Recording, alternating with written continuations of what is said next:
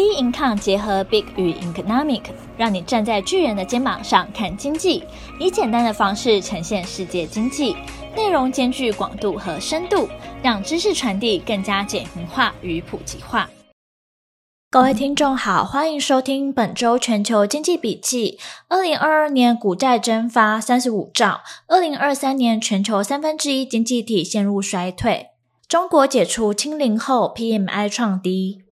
二零二二年股债蒸发三十五兆，唯美元独强。据彭博统计，二零二二年全球金融市场受通膨窜高、央行升息和俄乌战争的冲击下，股债市值损失近三十五兆美元，是二零零八年金融危机以来表现最差的一年。全球的股市交易所上市的公司市值重衰二十五兆美元，全球公债和公司债按市值也跌近十六 percent，相当于九点六兆美元。总结二零二二全年，MSCI 已开发和新兴市场世界指数大跌二十 percent。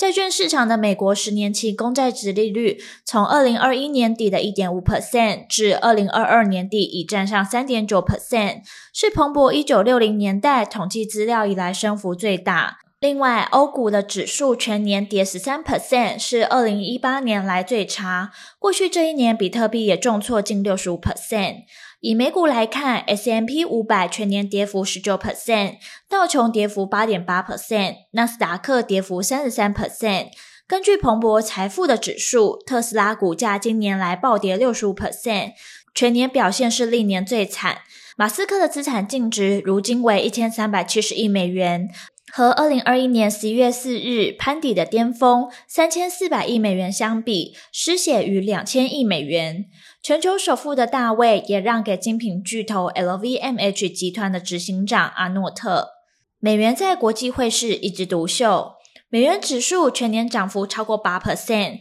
改写七年来最大涨幅纪录，甚至二零二二年九月底最高触及一百一十四点七八，标于二十年新高。主因为美元二零二二年挟着联准会费德的激进升息，短短不到一年，总共升息四点二五个百分点，升息力道为一九八零年以来最强，以及全球经济疲软、避险资金涌进的双利多。不过，二零二三年费德货币政策恐反转，在经济有衰退疑虑下，美元长期看贬。展望二零二三年，市场紧盯升息的后遗症，包括货币紧缩政策对经济的影响、通膨、经济衰退、企业获利、美元等因素。访调的分析师普遍认为，标普五百成分股二零二三年获利平均成长四点四 percent，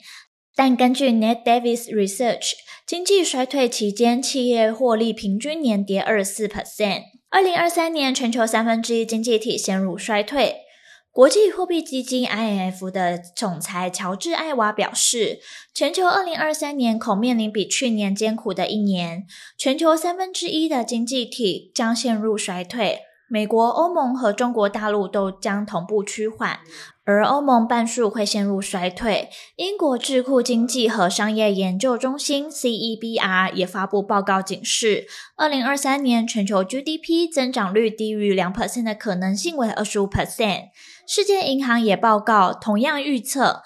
二零二三年全球经济可能走向衰退，因世界各国央行一年内数次升息，以对抗通膨，而且新兴市场和开发中的经济体一系列金融危机将继续造成伤害，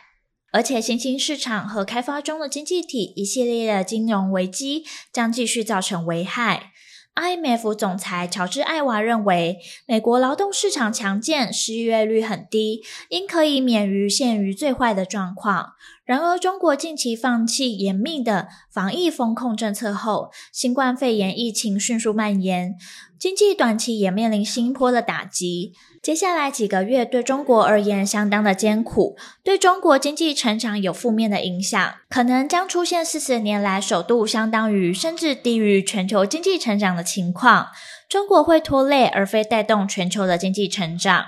虽然欧盟区的经济面临衰退，不过克罗埃西亚于二零二三年正式加入欧元单一货币区，并成为可以在申根区自由旅行的一员，成为欧元区第二十个成员国，第二十七个申根区国家。申根区超过四亿人可在成员国之间自由旅行，不需出示护照。这是自克罗埃西亚自二零一三年加入欧洲联盟以来两项具有里程碑意义的措施。中国解除清零后，PMI 创低。中国自十二月七号公布优化防疫新十条措施，放弃动态清零后，COVID-19 的确诊人数大增。中国专家评估北京的冠状病毒感染率超过八十 percent，全国超过五十 percent。但当局十二月二十六号宣布，二零二三年一月八日起解除入境的隔离措施。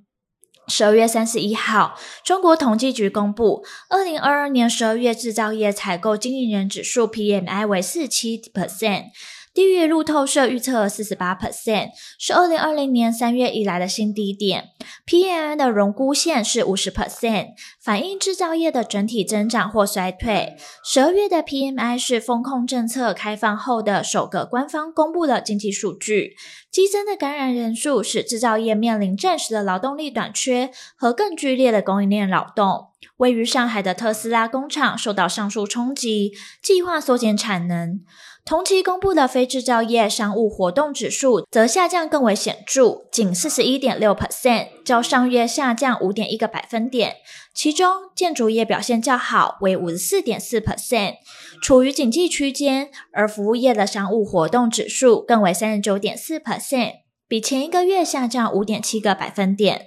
中国放宽防疫后，疫情如海啸式的爆发。有预测认为，中国大陆十四亿人口未来数月将有半数感染。专家认为，爆炸式的激增病例给予病毒变异的机会，催生新病毒株的可能性正在急剧升高。不少国家也担忧，中国旅客涌向海外，恐造成新一波的疫情扩散。迄今已有美、欧、亚、非洲等四大洲的十三国加强限制来自中国大陆旅客的入境条件，而后续的市场走势仍需关注将公布的重要经济数据。本周全球经济笔记，我们下周见。